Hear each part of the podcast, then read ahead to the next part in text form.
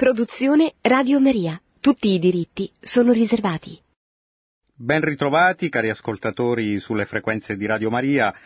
In questi giorni il eh, Santo Padre, per mezzo del cardinale segretario di Stato Pietro Parolin, ha inviato, come da consuetudine, un messaggio al vescovo di Rimini, Monsignor Francesco Lambiasi, in occasione del 38 meeting per l'amicizia fra i popoli che eh, si sta svolgendo alla Fiera di Rimini, da cui tra l'altro eh, avete la possibilità di seguire anche le dirette quotidiane di Radio Maria che eh, vi permettono così di partecipare attraverso le interviste ai vari personaggi coinvolti nel meeting, nell'organizzazione delle mostre, nelle conferenze, eccetera.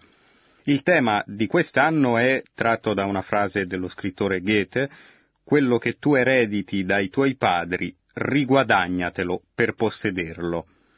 E attraverso questo filo conduttore del tema dell'edizione 2017 del meeting, il cardinale Parolin, a nome di Papa Francesco, sviluppa delle riflessioni molto interessanti sulla memoria e molto attuali in un'epoca in cui, mh, in un'epoca caratterizzata da una crisi della memoria, possiamo dirlo, eh, senza, mh, senza, banalizzare, anzi eh, ce lo dimostra la stessa esperienza quotidiana. Possiamo dire un'epoca di crisi della memoria a livello collettivo, è un'epoca che in fondo eh, va rimuovendo il passato, si basa quasi su un rifiuto del passato, come era tipico ad esempio di quella rivoluzione esplosa nel 1968, rifiuto dei padri con tutto ciò che la parola padri include, a cominciare dal rifiuto di tutto ciò che è stato tramandato per ripartire da zero, il che poi è tipico di tanti atteggiamenti ideologici. Eh, crisi della memoria anche a livello eh, più m, meno ideologico, ma comunque non meno rilevante, eh, anche semplicemente a livello di ignoranza del passato. Conosciamo il passato molto meno di come lo conosceva il suo passato chi ci ha preceduto. Eh, il passato, la storia, viene meno anche mh, la conoscenza della storia, un, un, sano orgoglio per la propria storia, eh, per la propria identità, e il passato viene spesso ridotto a, eh, possiamo dire, riserva turistica, il che peraltro è anche importante, ma non basta. E perdita della memoria anche a livello personale. Eh, sono stati fatti numerosi studi, sono stati pubblicati numerosi saggi che riflettono sulla perdita di memoria e sul deficit dell'attenzione tipici di una società ipertecnologizzata in maniera eccessiva e talvolta compulsiva. E dunque ben vengano queste riflessioni che il Santo Padre, attraverso il Cardinale Parolin, offre proprio su questo tema, su questa dinamica di memoria e tradizione per guardare al futuro poggiando su delle solide radici.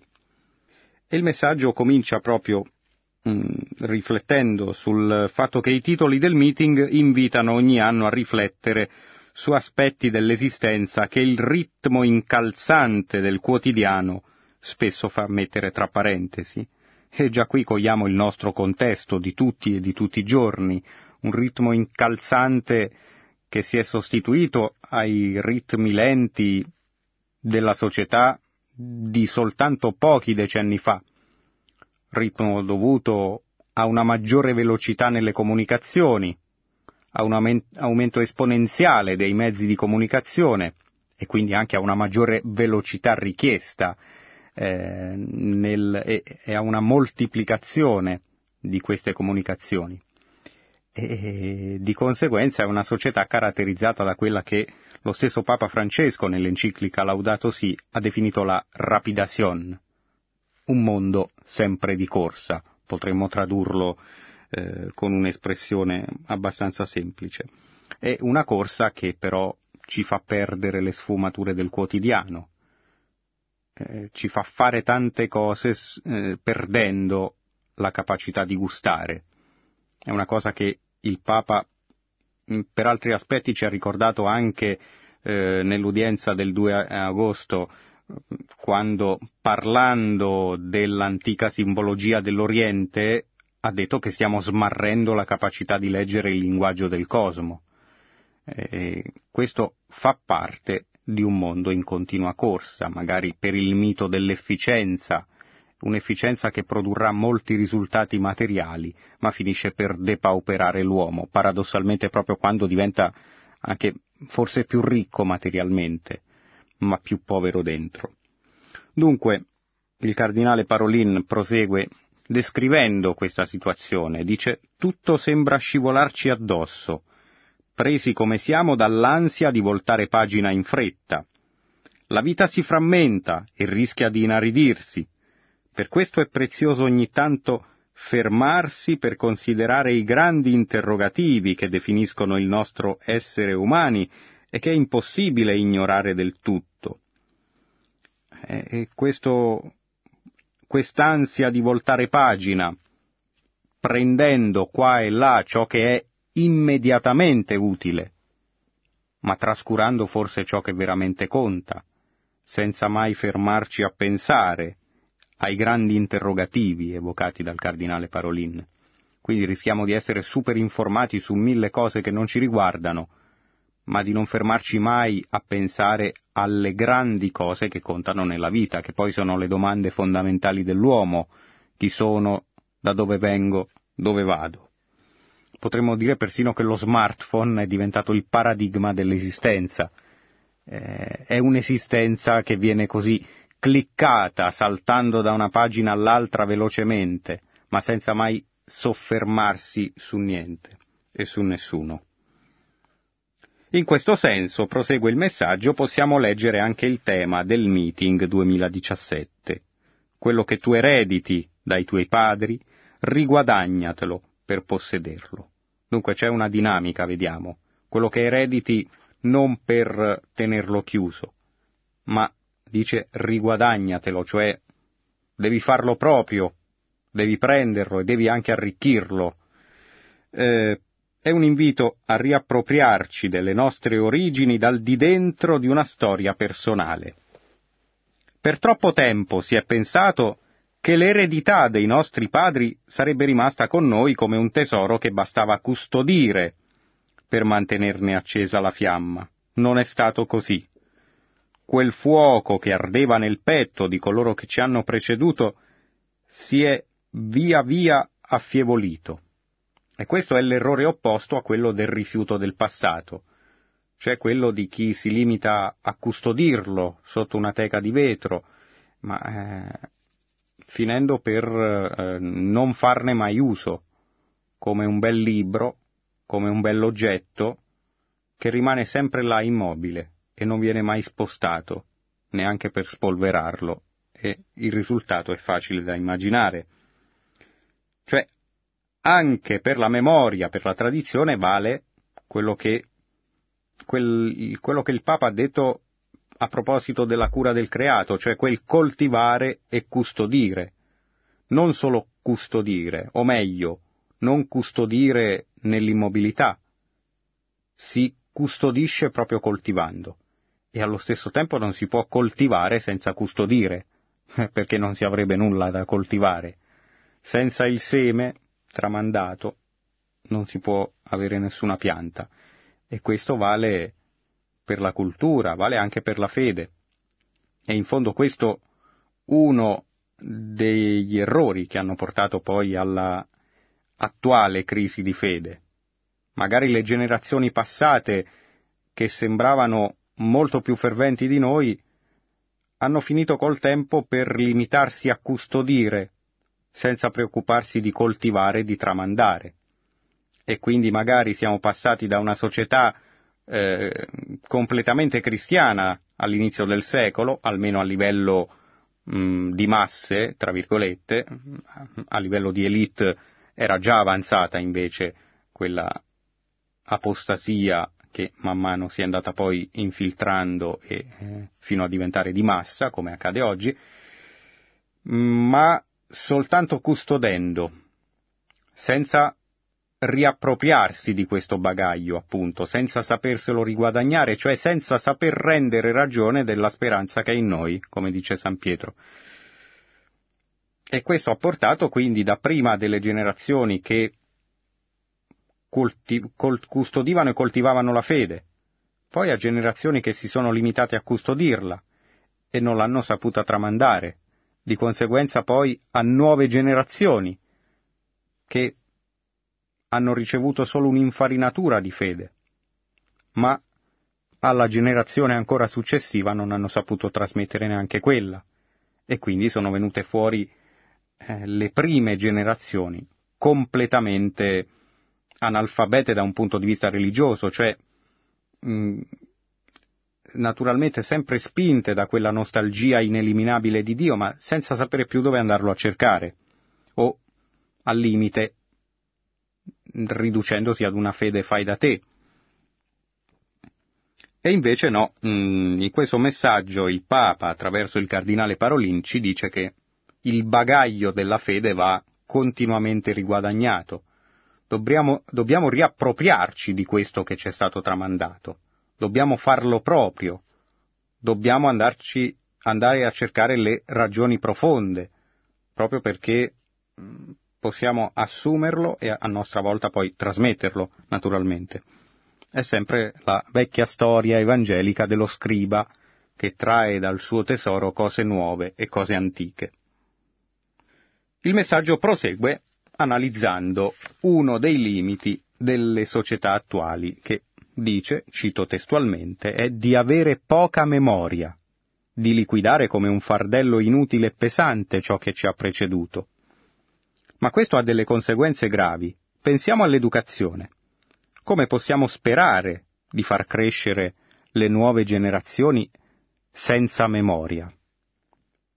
E come pensare di edificare il futuro senza prendere posizione riguardo alla storia che ha generato il nostro presente? E anche qui il modo in cui è cambiata la trasmissione delle conoscenze ha delle conseguenze profonde, per cui se da una parte è certamente aumentato notevolmente l'accesso alle fonti di informazione, e quindi non abbiamo più solo la biblioteca magari lontana eh, dove prendere in prestito il libro per un periodo limitato e quindi farlo proprio per forza di cose, perché poi bisogna restituirlo, imparandolo quasi a memoria, o in tempi ancora più remoti pensiamo a, agli amanuensi, come si sono create le grandi biblioteche medievali, proprio prendendo in prestito un manoscritto, e non c'era altra via se non quella di copiarlo, quindi per un certo periodo, prima di poterlo restituire, e si finiva tante volte anche a memorizzarlo. Eh, se noi vediamo in tanti testi antichi ci sono scri- eh, citazioni della scrittura imprecise, non letterali.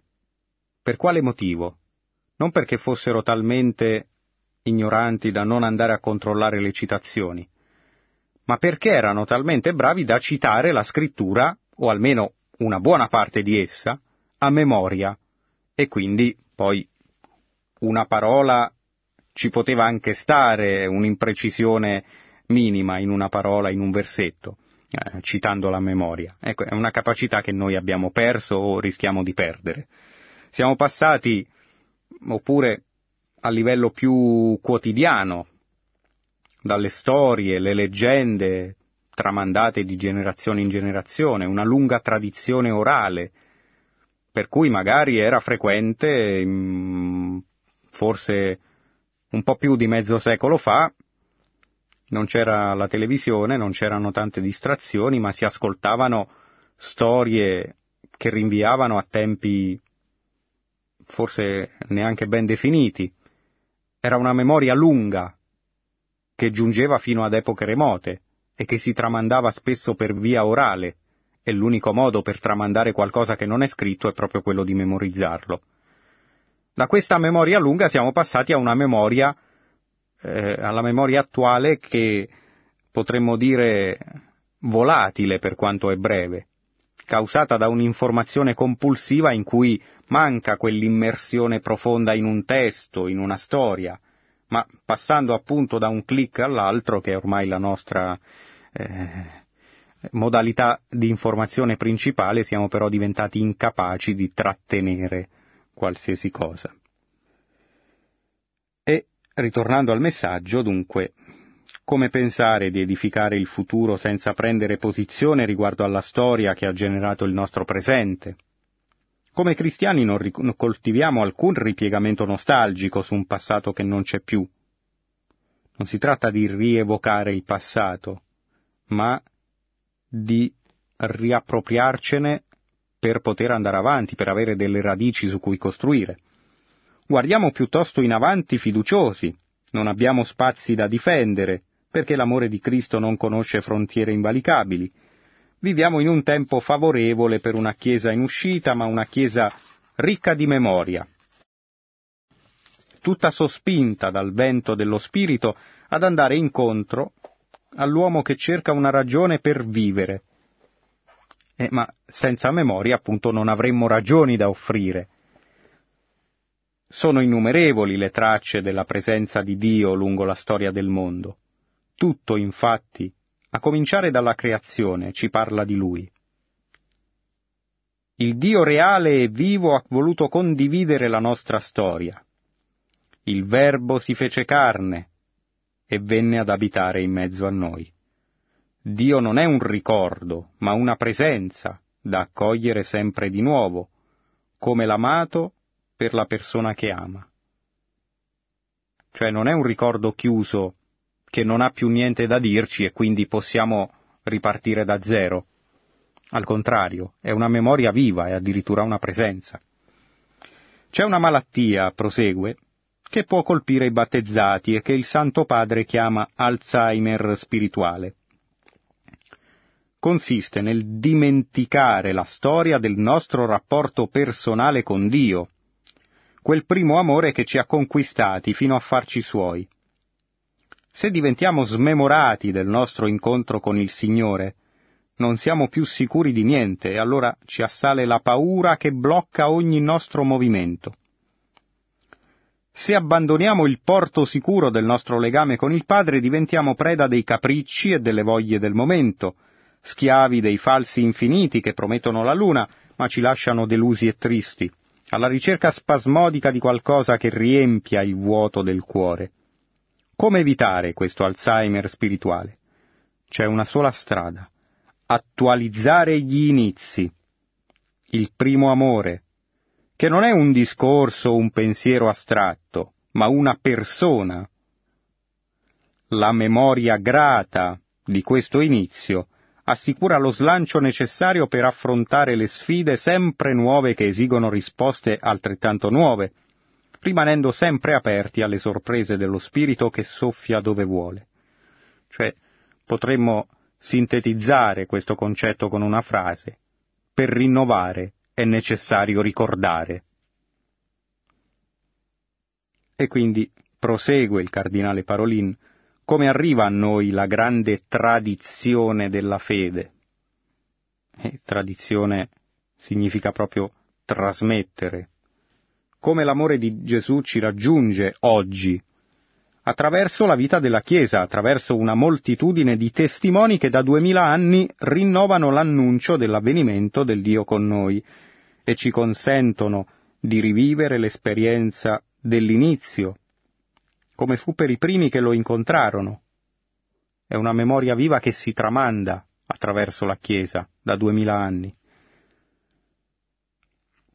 Anche per noi la Galilea è il luogo della prima chiamata dove tutto era iniziato e per questo bisogna tornare lì, a quel punto incandescente in cui la grazia di Dio mi ha toccato all'inizio del cammino, quando Gesù è passato sulla mia strada, mi ha guardato con misericordia, mi ha chiesto di seguirlo, recuperare la memoria di quel momento in cui i suoi occhi si sono incrociati con i miei. E anche questo ci indica, ecco, questi ultimi passi sono tratti dall'omelia di Papa Francesco della veglia pasquale 2014 e ci indica una caratteristica del cristianesimo, che non è una religione di, del libro morto, per dire, che rimane lì chiuso da, eh, da tenere inalterato e sotto vetro. Più che del libro morto è una religione della tradizione viva, della memoria viva, una memoria che poi che si incarna, che si è incarnata proprio fisicamente anche nella persona di Gesù Cristo e che a partire da quel primo incontro con i discepoli, da un incontro ne è seguito un altro in una continua trasmissione, cioè tradizione, che giunge fino ad oggi. Quello sguardo, prosegue il cardinale Parolin, sempre ci precede, come ci ricorda Sant'Agostino parlando di Zaccheo, fu guardato e allora vide. Non dobbiamo mai dimenticare questo inizio. Ecco ciò che abbiamo ereditato, il tesoro prezioso che dobbiamo riscoprire ogni giorno, se vogliamo che sia nostro. Don Giussani ha lasciato un'immagine efficace di questo impegno che non possiamo disertare. Per natura, chi ama il bambino mette nel suo sacco sulle spalle quello che di meglio ha vissuto nella vita. Ma a un certo punto la natura dà al bambino, a chi era bambino, l'istinto di prendere il sacco e di metterselo davanti agli occhi. Deve dunque diventare problema quello che ci hanno detto. Se non diventa problema non diventerà mai maturo. Portato il sacco davanti agli occhi, paragona quel che vede dentro cioè quel che gli ha messo sulle spalle la tradizione, con i desideri del suo cuore. Esigenza di vero, di bello, di buono. Così facendo prende la sua fisionomia di uomo. Questa citazione è tratta dal Il rischio educativo, un testo di Don Giussani. Riguadagnare la propria eredità è un impegno a cui la Madre Chiesa chiama ogni generazione e il Santo Padre invita a non lasciarsi spaventare da fatiche e sofferenze che fanno parte del cammino. Non ci è concesso guardare la realtà dal balcone, né possiamo rimanere comodamente seduti sul divano a vedere il mondo che passa davanti a noi in tv. Solo riguadagnando il vero, il bello e il buono che i nostri padri ci hanno consegnato, potremo vivere come un'opportunità il cambiamento d'epoca in cui siamo immersi, come occasione per comunicare in modo convincente agli uomini la gioia del Vangelo.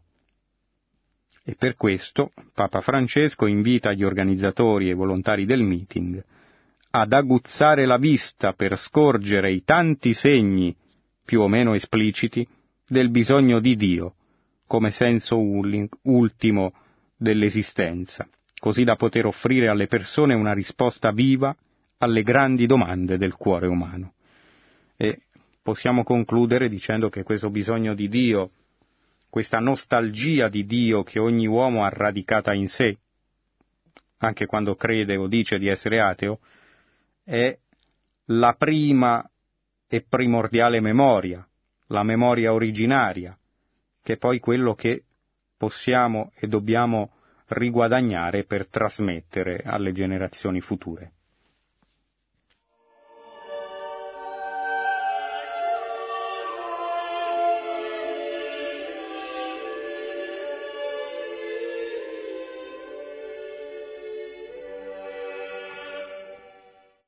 Pronto? Pronto, buonasera. Buonasera. Eh, senta, io l'ho sentita nell'ultima parte, quindi sì. magari non è tutto estremamente corretto.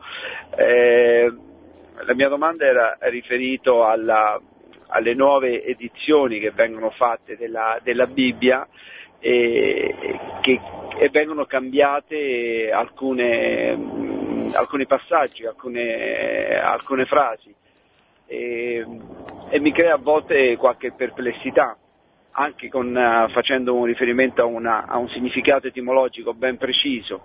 E parlo, uh, n- n- non posso citarle ovviamente tutte, ma uh, faccio lo stesso esempio anche sulle preghiere più famose, dal Padre Nostro all'Ave Maria, eh, che la tradizione le aveva in, in, con un, significato letterale dall'aramaico in un certo modo e poi noi nel tempo le abbiamo un, un po' modificate. Sì, la fermo qui perché purtroppo non sono un esegeta, quindi bisognerebbe rivolgersi a un esperto di, di esegesi e quindi anche di traduzioni bibliche.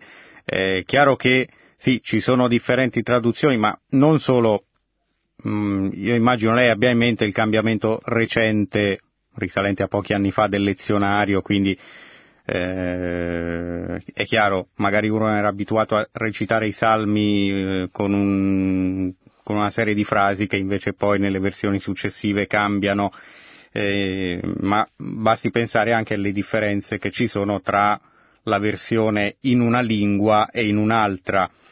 Spesso si tratta semplicemente della mm, normale difficoltà di rendere eh, un, una frase, un'espressione una, da una lingua all'altra, soprattutto dalle lingue antiche che spesso hanno delle espressioni eh, in un certo senso intraducibili.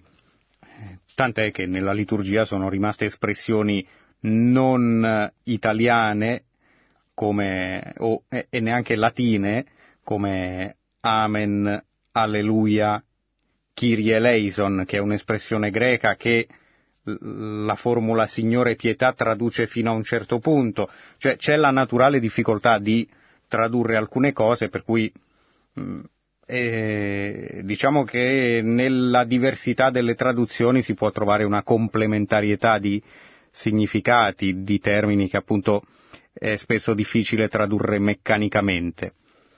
E c'è poi il fatto che a volte si mh, mm, traduce da versioni diverse, si tratta di testi tramandati da, da millenni, ora eh, appunto ci vorrebbe un esperto per farcelo spiegare.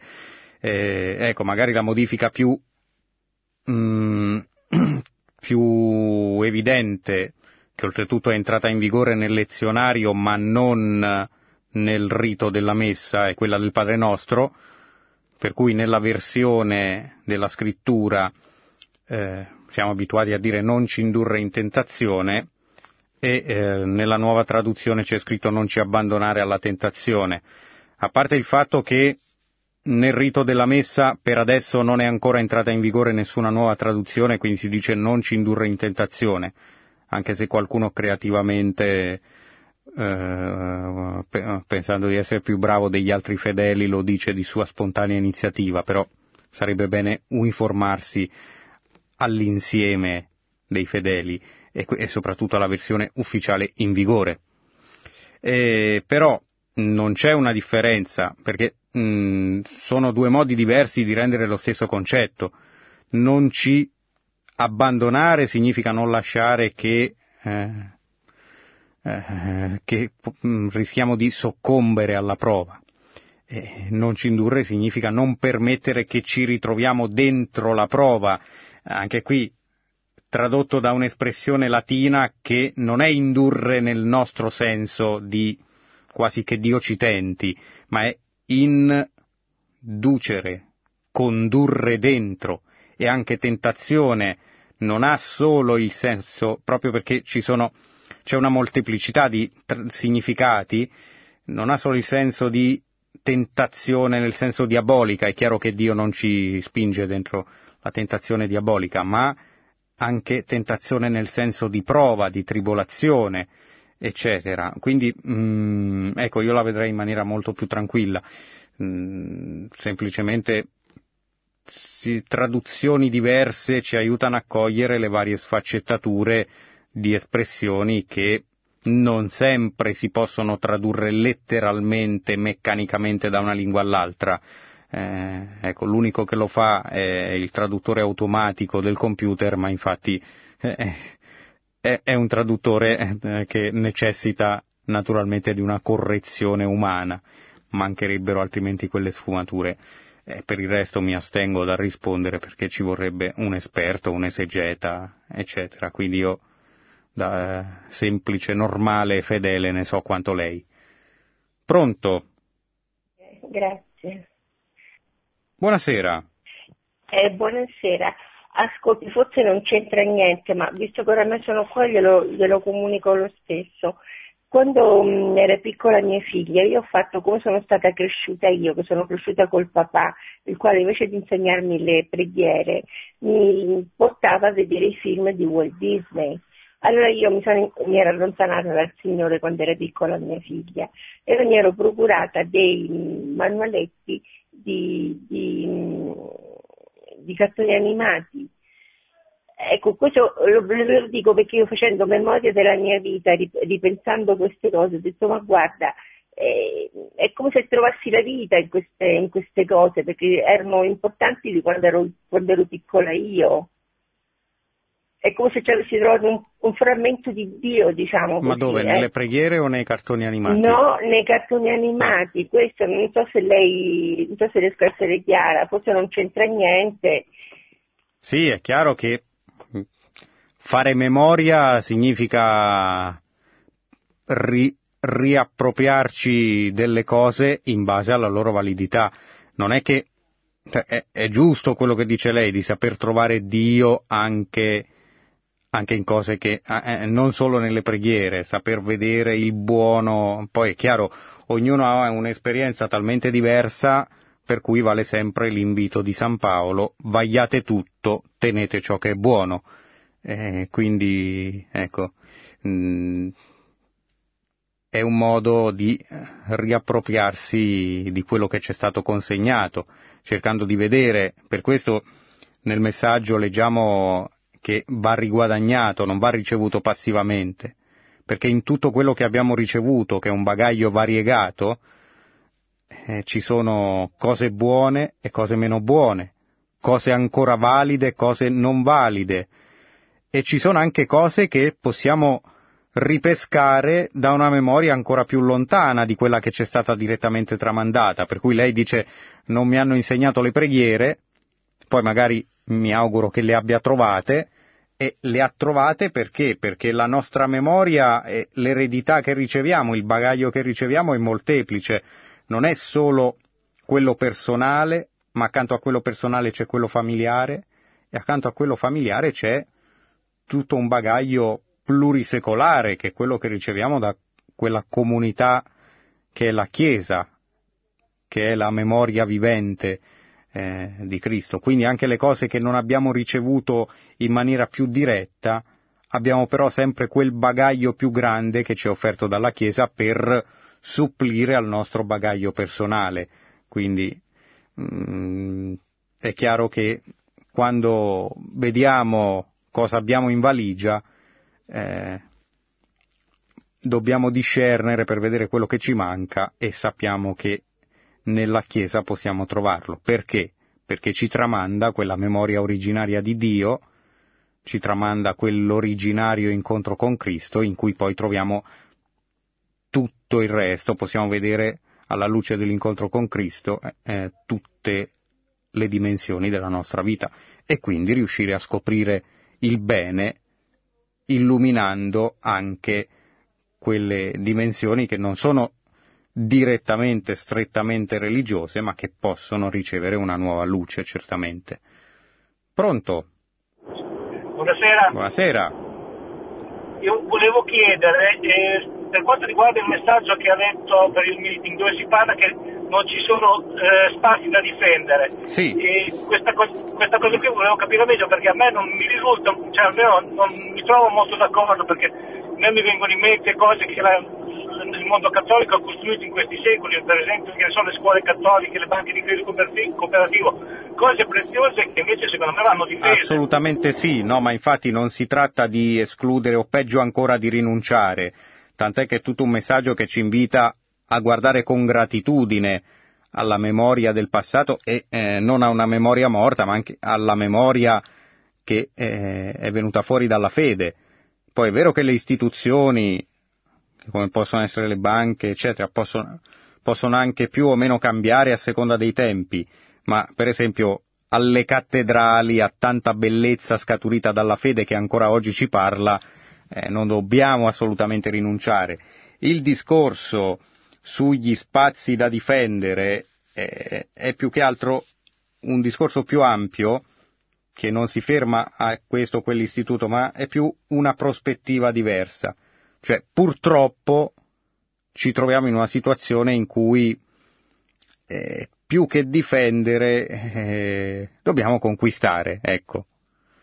Nel senso che ci troviamo in un mondo in cui non è più come un mondo cristiano, un mondo che nella sua maggioranza, nelle sue istituzioni, si ispira con tutti i limiti umani al, al Vangelo e quindi quando questo mondo viene attaccato va difeso.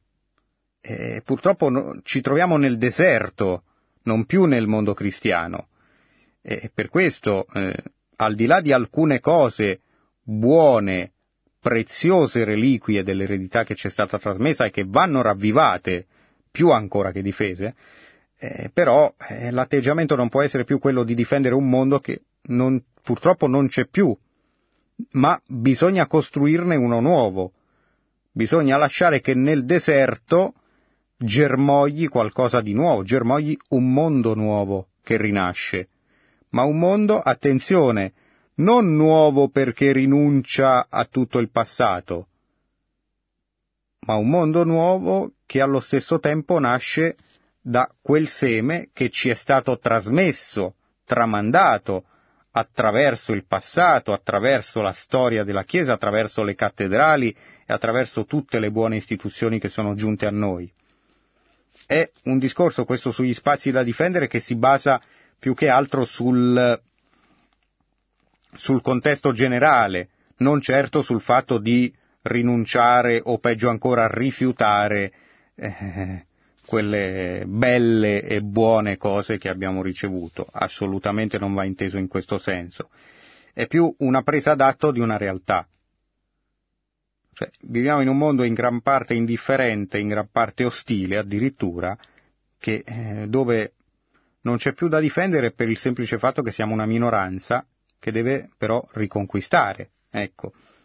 Eh, c'è eh, quella che eh, c'è una riflessione, qualcuno la chiamava la profezia di Ratzinger, ma la profezia in senso come riflessione storica, non certo come eh, previsione, divinazione sul futuro, e, eh, in cui il Papa emerito, se non sbaglio aveva fatto questa riflessione già da cardinale, ancora prima dell'elevazione al pontificato, vedeva, sulla base di come va la storia, una Chiesa del futuro ridotta a un piccolo gregge, purtroppo ridotta ai minimi termini, un piccolo gregge eh, che si trova in un mondo invece che ha completamente abbandonato Dio e che però proprio eh, diventando piccolo, avendo perso tutto, mm, ritrova un fervore che invece mm, nel corso del tempo aveva perso e che però non è la fine, è l'inizio, è il germe di un nuovo mondo che di un nuovo mondo cristiano che può essere anche migliore del precedente. Questa è l'ottica. Eh, visto che il mondo che è stato è passato, eh, cioè, non possiamo più difendere, per esempio, il Medioevo perché il Medioevo non c'è più. Anche se cioè, a me piace molto il Medioevo, per esempio. Ma non è più un qualcosa di vivo che va difeso. Eh, l'epoca della cristianità, eh, l'epoca in cui c'è stata una civiltà che con tutti i limiti umani provava a ispirarsi al cristianesimo è morta purtroppo, ma questo non vuol dire che non dobbiamo costruirne un'altra che potrebbe, e anzi dovrà anche essere migliore. Il mondo che nasce all'interno di un mondo che muore, è semplicemente questa la prospettiva, non certo un rifiuto del passato, anzi è un rinnovare ricordando, è un rinnovare, è un far crescere una nuova pianta sulle radici che abbiamo conservato. Faccio un ultimo esempio proprio in base a questo e poi lascio spazio al prossimo ascoltatore. Mm, quando le cose vanno male, quando la pianta, ma questo vale per tante situazioni della vita oltre che della storia, quando la pianta sta morendo, arriva l'inverno, arriva il gelo, eh, questo descrive bene la nostra situazione, così come è successo nelle epoche dei totalitarismi del Novecento. Arriva il gelo, che può essere il relativismo, l'indifferentismo attuale, può essere un'ideologia, come è accaduto in passato, come purtroppo accade ancora in alcuni paesi, e la pianta sta morendo, cosa si fa? La congeliamo? Se la congeliamo rimane solo l'apparenza della pianta. L'operazione più saggia è invece quella di salvare le radici. Anche quando non vedremo più rami, anche quando non vedremo più foglie, ma salvando le radici noi abbiamo ancora qualcosa da tramandare. Allora la pianta sarà ancora viva per riprendere a sbocciare quando l'inverno sarà passato. Così come nell'inverno del totalitarismo sovietico che è durato ben 70 anni. Dove erano le radici che sono state custodite nel nascondimento spesso? Parliamo di un regime che ha provocato una delle più dure persecuzioni contro il cristianesimo. E le radici erano in cose molto semplici, nelle icone nascoste nelle case, davanti alle quali si pregava, chiaramente tenendole ben chiuse, magari nei sacerdoti che riuscivano a spostarsi di nascosto da una casa all'altra, eh, sotto gli occhi eh, indiscreti eh, della polizia politica, officiando un, una celebrazione lì, una benedizione qua.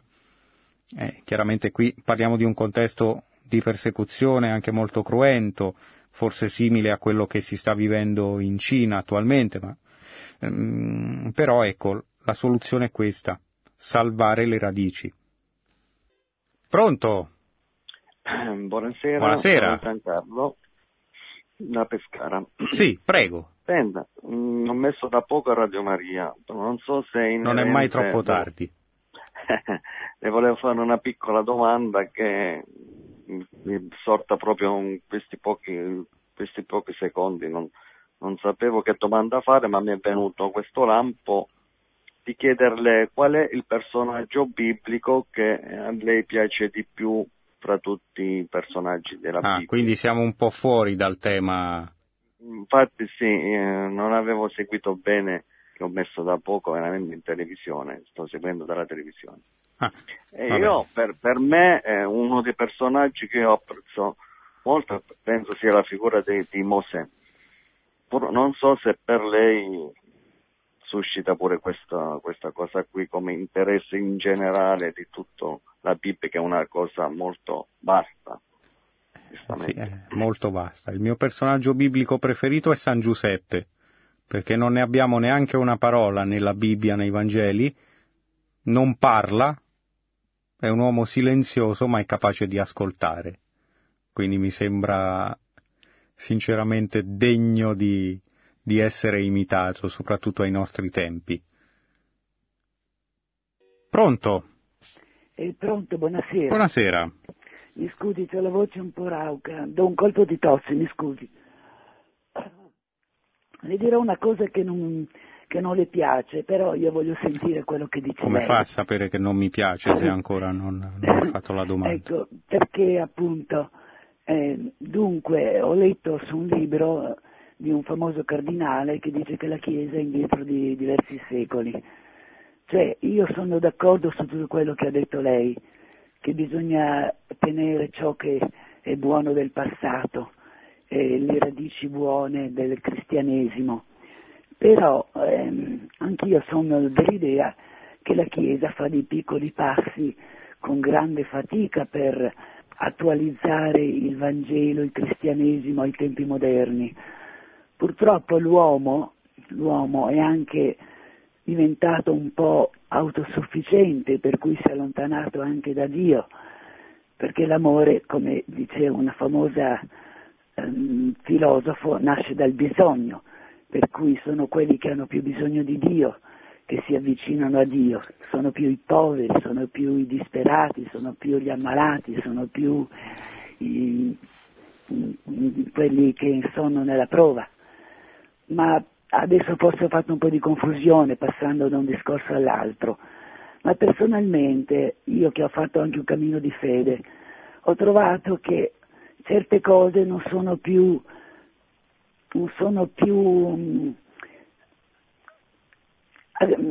non è che uno deve trovare piacere nel cristianesimo, però non sono più graditi certi modi di, di, di, di fare la messa, di, mm, mm, insomma c'è qualcosa di nuovo da fare, di bello da fare, di grande da fare. Ma quindi si riferisce ah, a che cosa? Alla, alla liturgia, alla fede, alla liturgia, ad alcuni aspetti dell'insegnamento?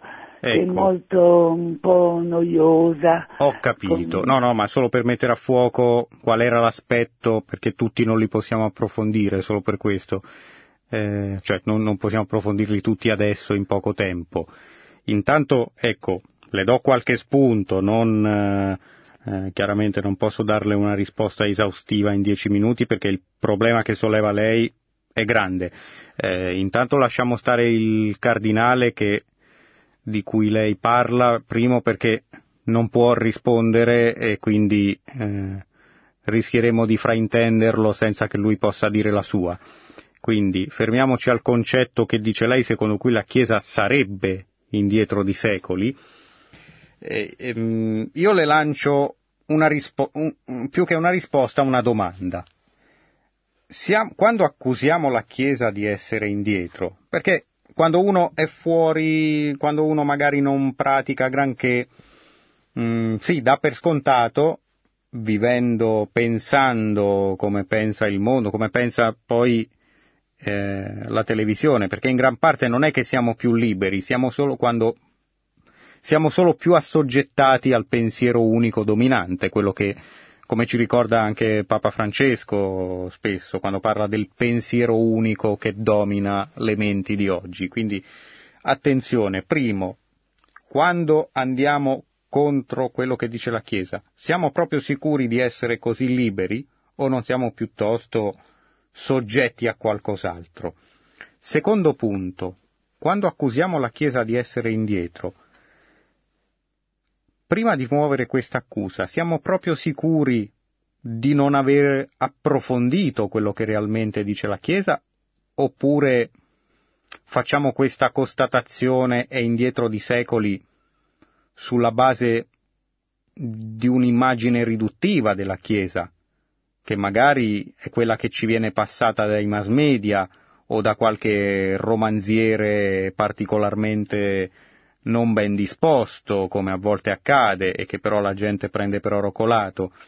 Cioè io penso che spesso, dietro osservazioni come la sua, ci sia non un'ostilità verso, la, verso alcuni aspetti della Chiesa, mi pare che poi suo, uh, la sua osservazione sia um, ben limitata ad alcuni aspetti, ma una mancata conoscenza, ma non nel senso di ne sa di meno, nel senso di un'occasione persa. E quindi cogliamo l'occasione per saperne di più, per approfondire meglio quello che dice la Chiesa, prima di rifiutarla a priori dicendo che è arretrata. Eh, per esempio c'è una frase, mi pare di Chesterton, che diceva, un grande convertito tra l'altro, eh, no, che non si convertì perché era povero, perché era malato, perché non aveva nulla da perdere. Chesterton stava anche bene in salute e anche in carne, per chi ha, conosce il soggetto, per chi lo ha, visto qualche immagine. Ehm, ecco, Chesterton si convertì alla Chiesa Cattolica perché diceva è l'unico luogo dove io posso essere liberato dai miei peccati.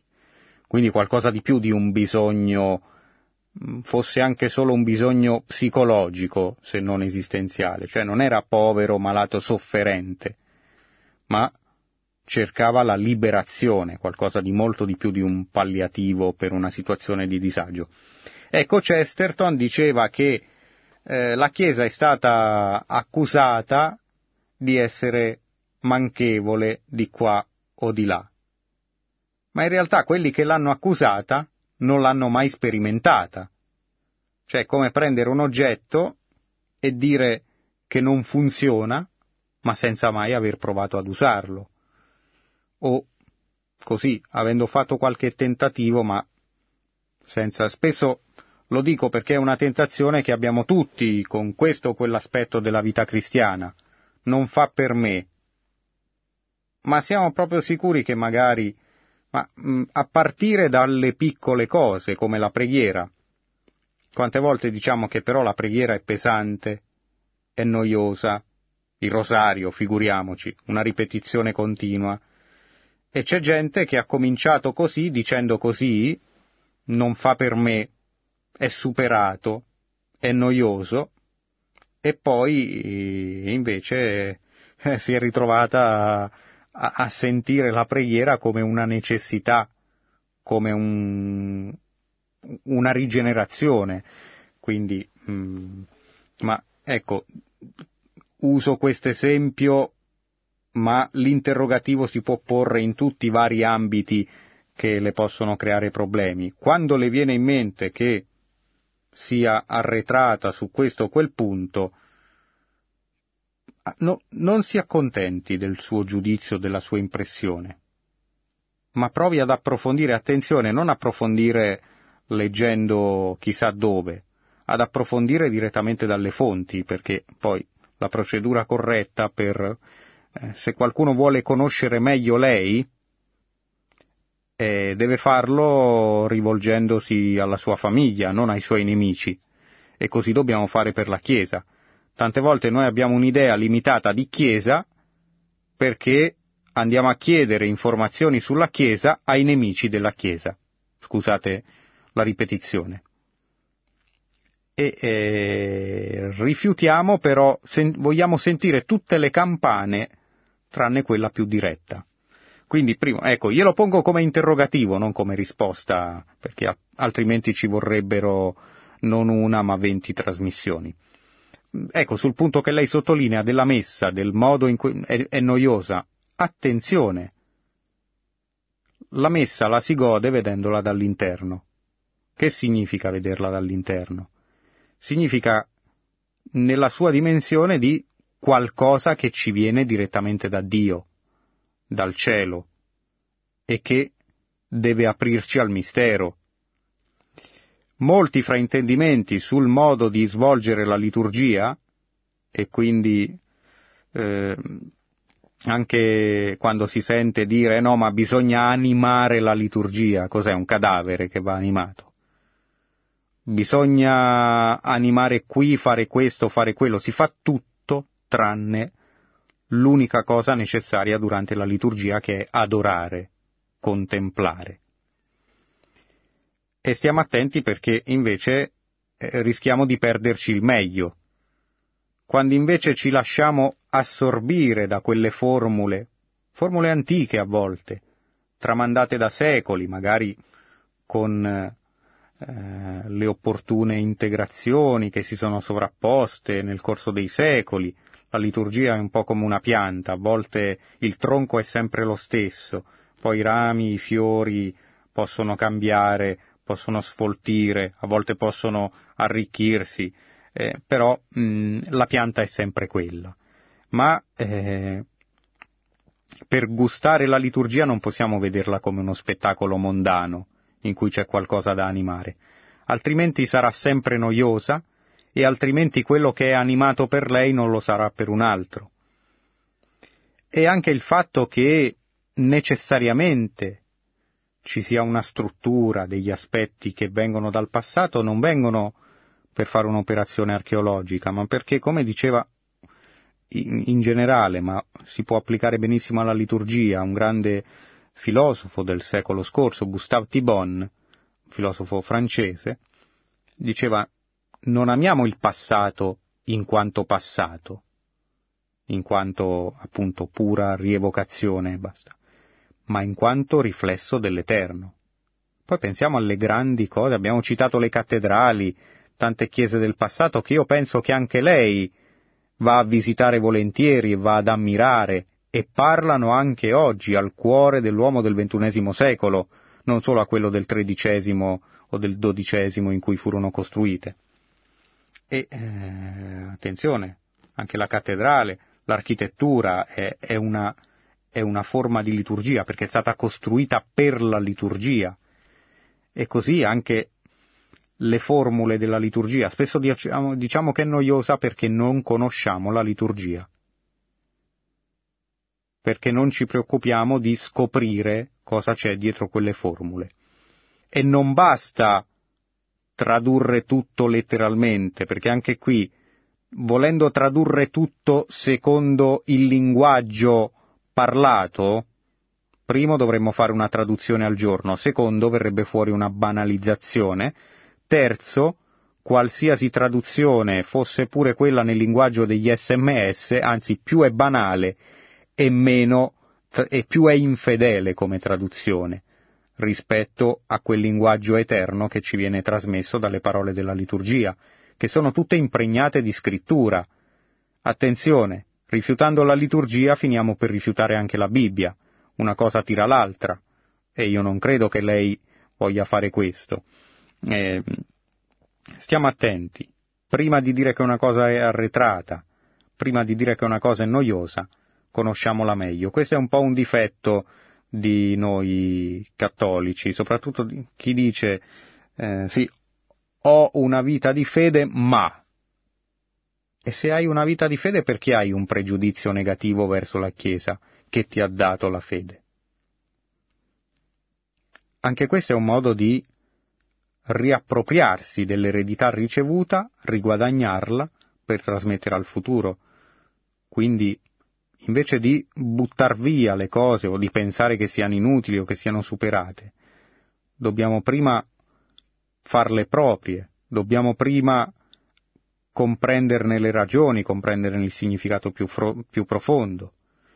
Pensiamo a generazioni di artisti che nel corso dei secoli hanno tratto un'ispirazione inesauribile proprio dalla liturgia, non solo nei secoli passati, anche in tempi più vicini a noi, Antonio Gaudì, l'architetto della Sagrada Famiglia, che tra l'altro è anche servo di Dio, attingeva a quelle formule antiche della liturgia che però ehm, se hanno fornito e continuano ad essere una miniera inesauribile di ispirazione, faccio l'esempio dell'arte, ma ce ne potrebbero essere tanti, evidentemente non devono essere così noiose e ripetitive. Quindi, ecco, non la prenda come una polemica la mia risposta, piuttosto come un invito che rivolgo anche a me stesso a, ad approfondire sempre di più le ragioni della propria fede, ma anche eh,